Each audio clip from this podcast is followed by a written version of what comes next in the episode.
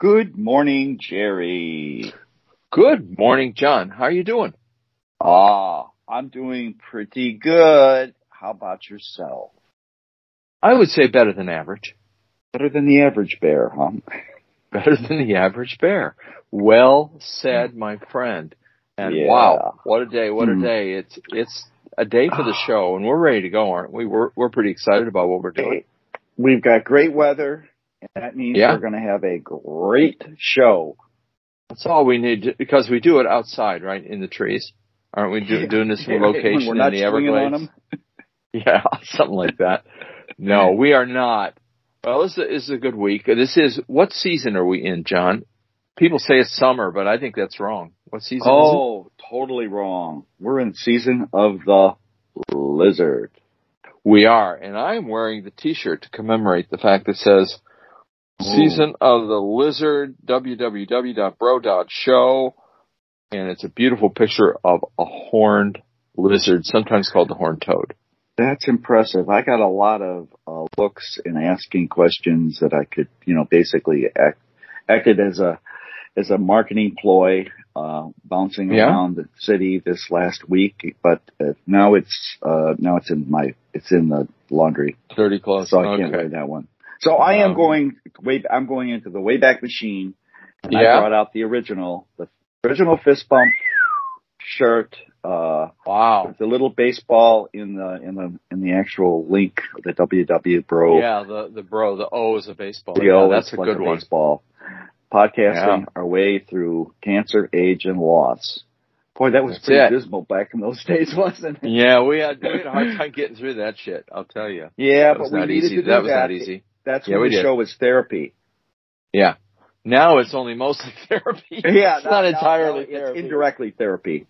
Yeah, that's that's well said. Actually, it is indirectly therapy. It gives us, you know, it's like the hub that everything operates around my week. I wouldn't even know what day of the week it was without the show, because Boy, you know that's a I work. mm. Would you? You would know because you have much more. interaction with the yeah, a little more world. structure, you know, Yeah. but not much, just a little, just Yeah. enough. We have So hey, listen, you, we we we got a sponsor, I think. We do have a sponsor. The sponsor is the Horned Lizard uh, Conserv- Conservation Society. Horned Lizard Right. Conservation Society, and they make a Horned Lizard Canyon T-shirt, which is beautiful, and you can buy it on their site. We have links to it. Uh, good organization. They are not top heavy on the admin. They don't pay anybody. mm-hmm. The volunteer organization. They are going to make the world safe for horned lizards. And by the way, oddly enough, while I was researching our lizard story, they had a call out for the horned lizard and attempts to keep it around. Yeah, we need this animal. Yeah, we do. Yeah, we do. So the word is out on the horned lizard, and I think they're going to do just fine. You know, they are they are a really cute little animal, and they're very photogenic. So Right. if you want a good looking T-shirt that gets lots of attention, and by the way, our our friend of the show, uh, Sarah Reichelt, she got her lizard T-shirt this week. Did she really? She got one, one like ours. She requested it directly, and I made sure she got one because this T-shirt is printed in Australia, Europe, uh, Southeast Asia, and Mexico and the United States. That's impressive. Did you know that? Did you know? no, that? Yeah. It shows So- how far the the cause has reached. I doubt that, Jon. I think it's just T-shirts in general. Sorry, it's it's not the Um, bro show. that, that nice. Thanks for busting my bubble. Oh well, Hmm. full reality. Sorry. Do we have a story though? I mean, the lizard story is the key. That's what we got to get to. We got to get to the deets. You know, we didn't get enough. I wasn't happy with the deep situation on on our story. The story is there's an invasive dog-sized lizard that's invading the United States. I said that like Yes. uh, yeah. So- So, it's called what's it called? It's called the tegu.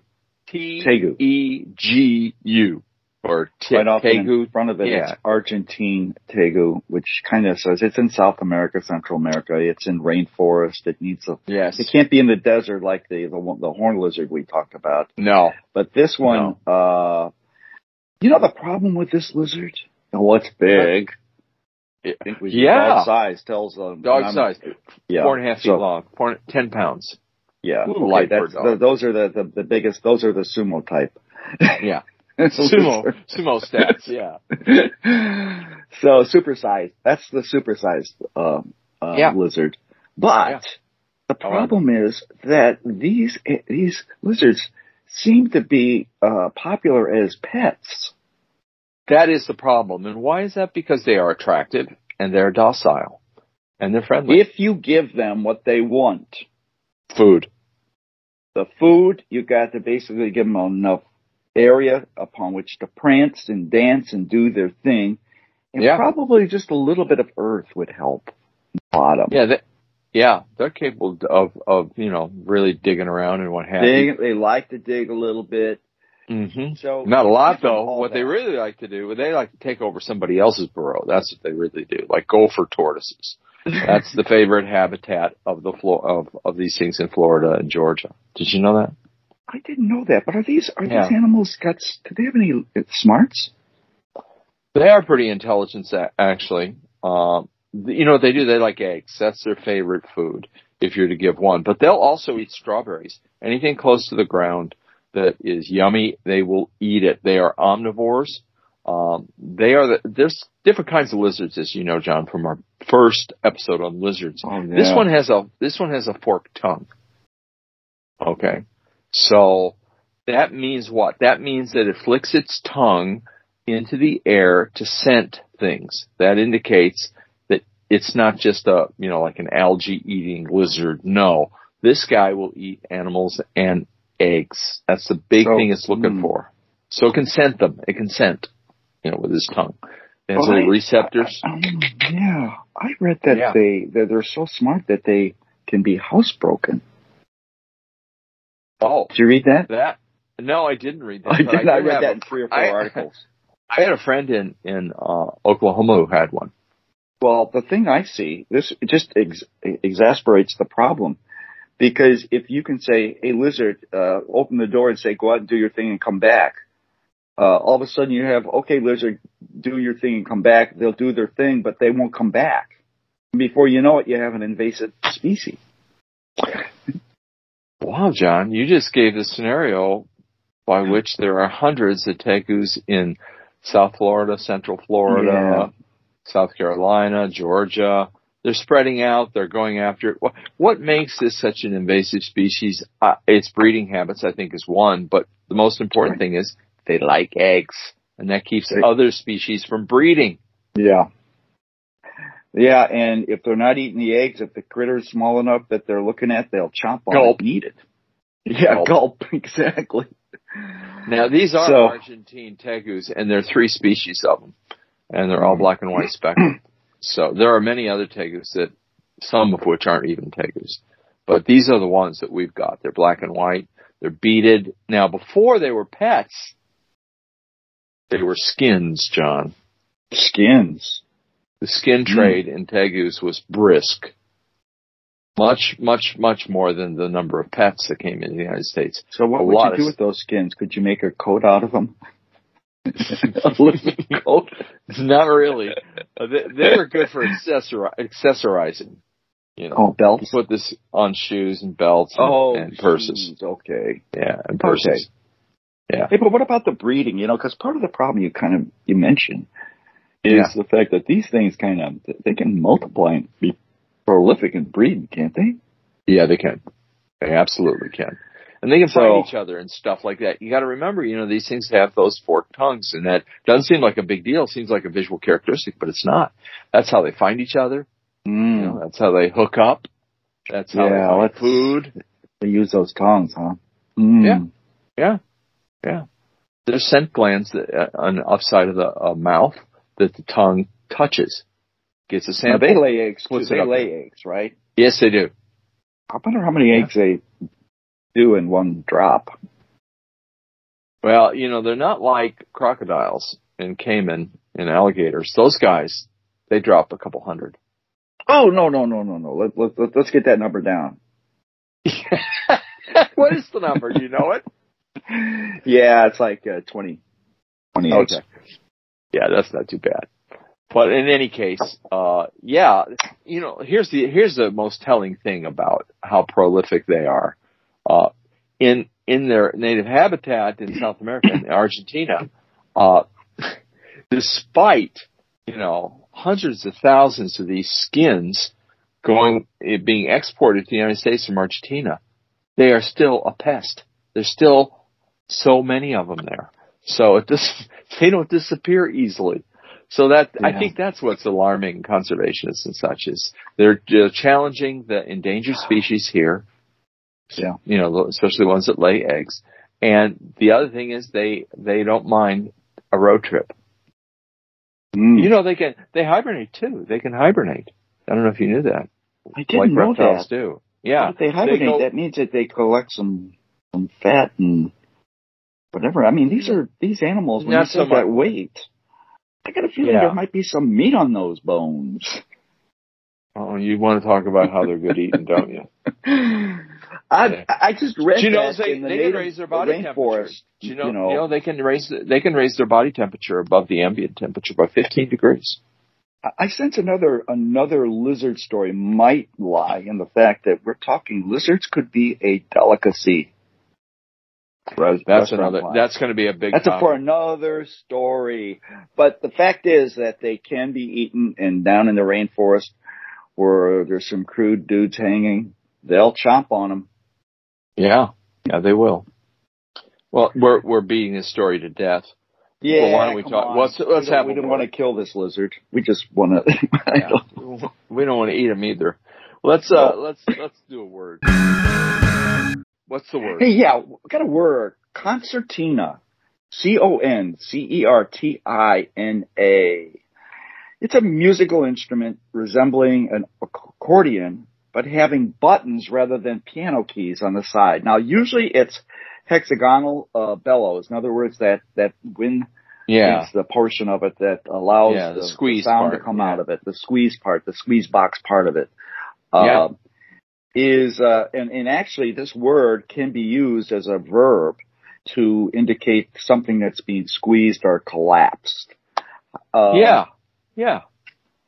Like so blinds, I, have heard them referred to that way. Micro blinds yeah. that, that fold up on itself somebody mentioned this word uh, because it was uh, it was an instrument that was used in a movie called The Princess Comes Across. It's a 1936 flick. We don't need to get into that, but uh, it, it's a musical instrument that is like an accordion.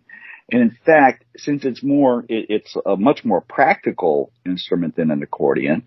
Because number one, it's usually smaller, although the size of these concertinas can be vary. And number two, it's a, it's not quite as expensive. I did an Amazon search and found out you can get one of these new, uh, fairly good one for anywhere from 250 to 350 bucks. Uh, wow. The other thing is that if you say, well, once I get it, what do I do with it? Well, you can actually, um, you can go on, you can go on the internet and find videos on, on yep, learning here's how, how to, to play it. the instrument. So yeah, it's all out there. I would say that if you wanted to say, well, what kind of music are we talking about here? It Yeah. caters mostly to European polkas. Maybe Wisconsin, it might be a favorable state for it to be for those cheeseheads. Oops, I mean those Wisconites. Wiscon, Wiscon, Wisc, Wisc, Wisc, Wisconites. Wisconites, really? Is that a word? I, I don't think so. Oh wow! You got me there. You got me. You I got just me. Doggone. realized that I, I, I just kind of, you know, blasted away and called them something I shouldn't have. I, uh, They're pretty popular. They are popular here in Austin. Uh, Really? Concert concertinas. Yeah, Tejano music. Uh, you know, native Texas music, which is a combination of uh, European and uh, Spanish and Mexican music. Yeah. Yeah, it's Oh. it- Central Texas is famous for its Tejano music. So is South Texas too. You know I was- Sam the Sham and the Pharaohs. Remember that? Yeah. yeah, yeah. Is it? They were Oh, no. they were originally a Tejano band. Did they? But they did they have a concertina in their group? They had an accordion, I think, to begin with. Yeah, that, that's it. I mean, what you're going to find More people I- have I- those. More people have those. Hey, I thought. I thought I'm going to find a band that's got this, so I, I thought I'll go to Lawrence Welk. No, I'm afraid it's the Uh-uh. accordion. But Yeah. I think one one thing that I learned about, and that is a couple things actually. But this is that if let's say you want to learn this instrument, obviously if you play the accordion, you probably do pretty well with this because it's got these buttons on the side. But Yeah. but the thing is that if you if you play the piano, you probably it would be a good transition if you say, "Hey, look, I don't want to lug that thing on my back anymore. I'm going to get myself a concertina." That would well, they a- say the same thing about a transition. concertina. You know, accordions are not small instruments. They're not light Right. at all. They're heavy. So a lot of people, that's where I find it. Louisiana also has much more concertina uh, instrumentation in their bands than in Texas because they're a poor state. People don't want to spend the money on on accordion and they don't want to lug it around. Yeah, and I find this instrument when I did a little research on it, it fits well into. It can be like a solo instrument, be a standalone, but because it's got the, you can actually play a bass part to it and also to the, the regular rhythm part to a song. But Yeah. it also plays well within an orchestra as a, Yeah. a part of it. Yeah, So yeah. I either think way, right. it works. I've been to, uh, I went to a birthday party about, about oh, 10 years ago and they had a guy with a concertina, uh, who was entertaining us. It was a wonderful real deal. I, I It's a wonderful instrument, yeah. And you do play it two-handed. You play it left-handed. Right. hand. Yeah. You, you Yeah. actually you put your fingers. You you you you got your thumb Through is probably the one where the bellow, but those those four fingers are the ones on each side, and Yeah, you've got to to kind town. of coordinate going in and out, and then Mm, use your mm. thumbs to to basically get the to open it and close it with respect to the way that the bellow part of it works. Yeah, I got that kinda- by kind of watching it. Yeah, it's cool, isn't it? Cool Oh, instrument. it's impressive. It's a good verb I mean- too. I like collapsing something. Yeah. Hey, do, do we do we have a Mm. two takes? I. Man, I do we ever? right. You know this this one this one threw me for a loop. A couple weeks ago, uh, I was kind of cruising around looking for something to watch on Netflix, and boy, this thing came up. Uh, the name of it's "This Changes Everything," Yes. and it's a documentary, and it's it is a well put together documentary. They keep your interest. They they barrage you with a lot of facts, a lot of statistics, but they do it in such a way that it's digestible. So I really enjoyed this, and this is about gender inequality behind the camera in the United States. Yep, behind the camera. Uh, I'll say so. A few deets on the on the movie itself. Movie actually came out in 2018. It uh, uh, premiered at the Toronto Film Festival, which is considered one of the top-notch festivals in North America, and then paraded around with a like went the festival route and went to almost 20 different ones, and finally then hit the big screen like 2019 and uh, you know, documentaries aren't there to, to make a lot of bucks, but it finally No. made it to Netflix, and uh, well, it, and it's it's taken off. It's Geena Davis is probably the main player as we watch this. She's got most of the time uh, with respect to it, and you're right. She's Ginger- got the num- she's got the numbers. She's the one who basically researched the numbers, but it does have the voices of many powerful women, anywhere from non uh, entertainment types like uh, my former student Mellody Hobson. I had to, you know. By the way, I'm not a name dropper. No, not at all. I want um, because I'm what it was called a name droppee.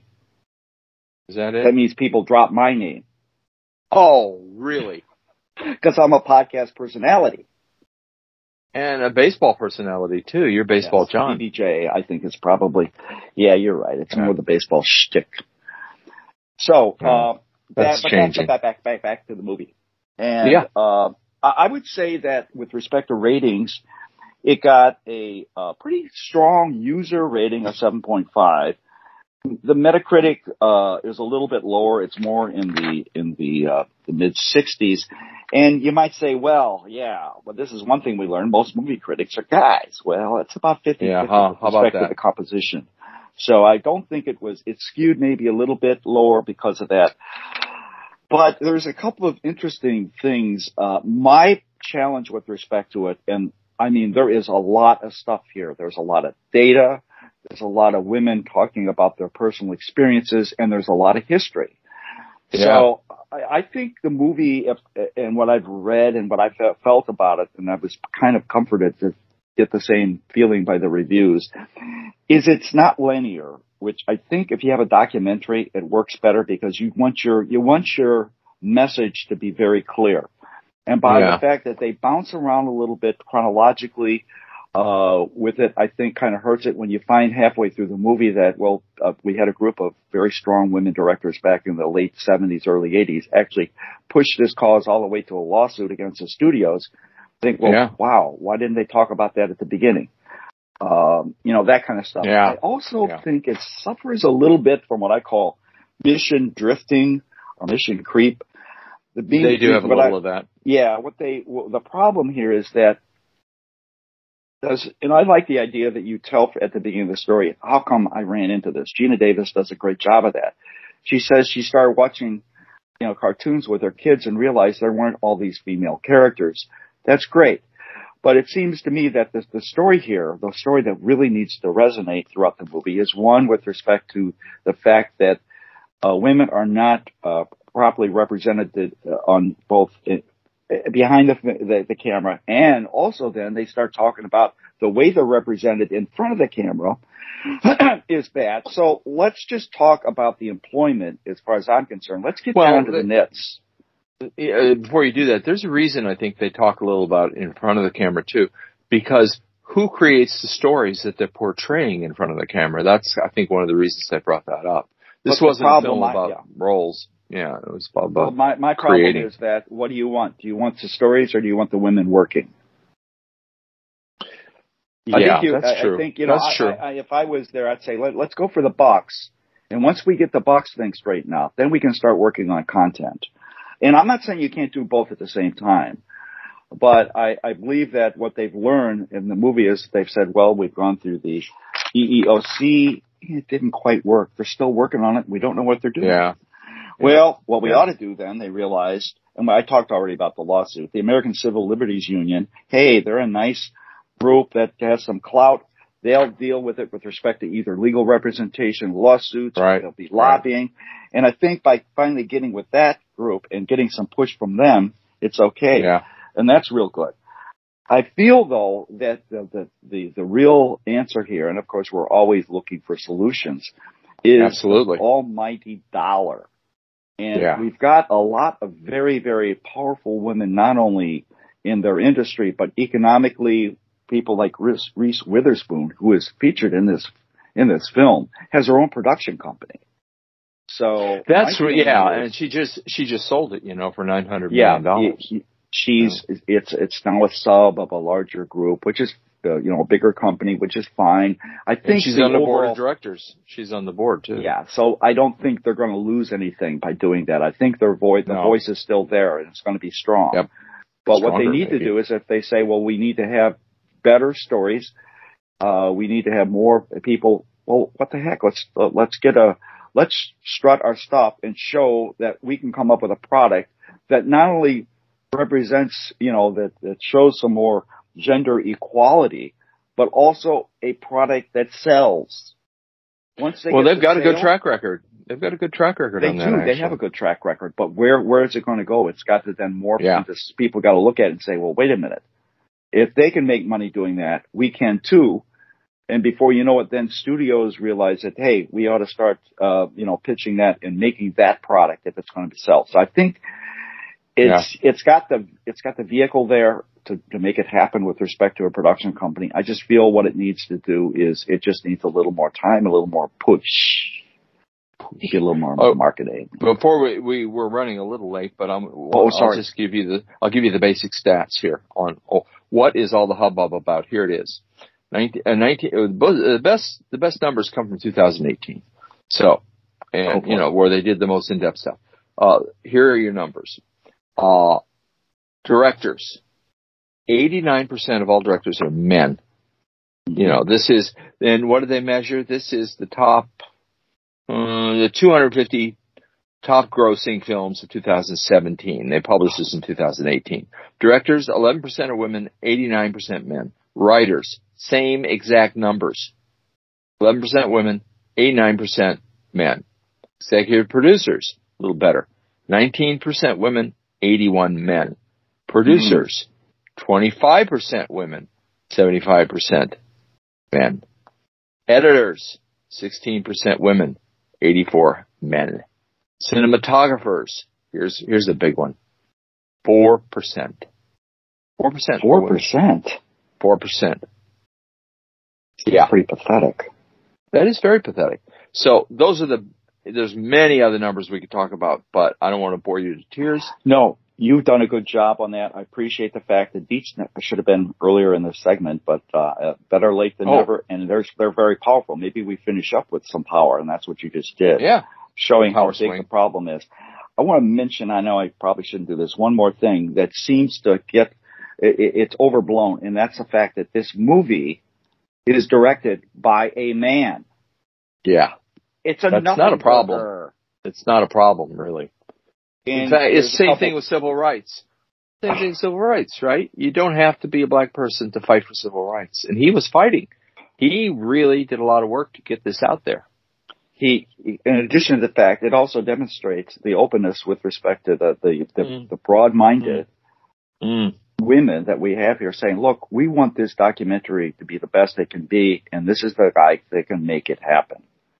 Let's not, and so don't it. let Yeah. gender get in the way of your decision. That's all they're asking. You know, what's the enemy? that. What's the enemy of good?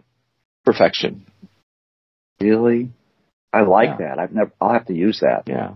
Yeah. Um, I think so you already do. That's that. That's part of the. That's to me. I just want that out because if you read the reviews, it's like all of a sudden somebody says, "Wow, great documentary. I'll give it a 10. Oh, wait a minute. I just saw the credits. I'm giving it a one. Well, yeah. I'm not kidding Yeah. you. That was there. It was in it. Wow. Wow. Oh well. Sad. Ah, Hey, you know what we need with all the sadness? We need Oh. groaners. We need we groaners. need to groan. We need some groaning here. Okay, I got ahead. two groaners here. Our groaners are provided to us by Vincent Anthony Lauder Jr., commonly referred to as the coach. Uh, I am got one from uh, him, and I'm, I'm afraid I had to go to my backup plan and call upon my live-in lady to provide me with a. Uh, This living groan. lady's Alexa, by the way. I can't say that. You know that. I want. I, I don't. She. Yeah. It's too early for her to get up. Shh. Stay quiet. Okay. so uh, here, here we go. Here we go. Here we go. Here we go. I'm ready, ready. What do you call an argument between two egg-laying mammals? Oh. Wow, I don't know. An omelet, a scrambled egg. I don't. Platypus. Oh, that's right. I completely missed the mammal part of that. I should have repeated Mm, it twice. good. I'll Say take it- say the responsibility. Say the answer again. A platypus, spadipus. That second That's thing not that isn't a word, but guess what? That's not even a word. Yeah, Hey, listen, if I could pronounce it, it's a word. that's a good way to look at it, Jon. That's a good way to look. because That's healthy. it- most words That's I can't pronounce, but if I can pronounce it, it's got to be a word. That's why I look at it. Okay, we I need like another your one. thinking. Uh, We need another one bad. What do you call a jalapeno that finishes graduate school? What do you call a jalapeno that finishes graduate school? Red hot chili pepper. I don't know. Dr. Pepper. Very good. I like that one. Dr. Pepper. Yeah, he finished graduate school. Dr. Pepper. Yeah. Oh, I had a Very with good. that one. did you? Oh yeah, yeah. First thing You- is, you came- I, Yeah, you had to work on the pronunciation of the of the pepper itself, which you did a good job of.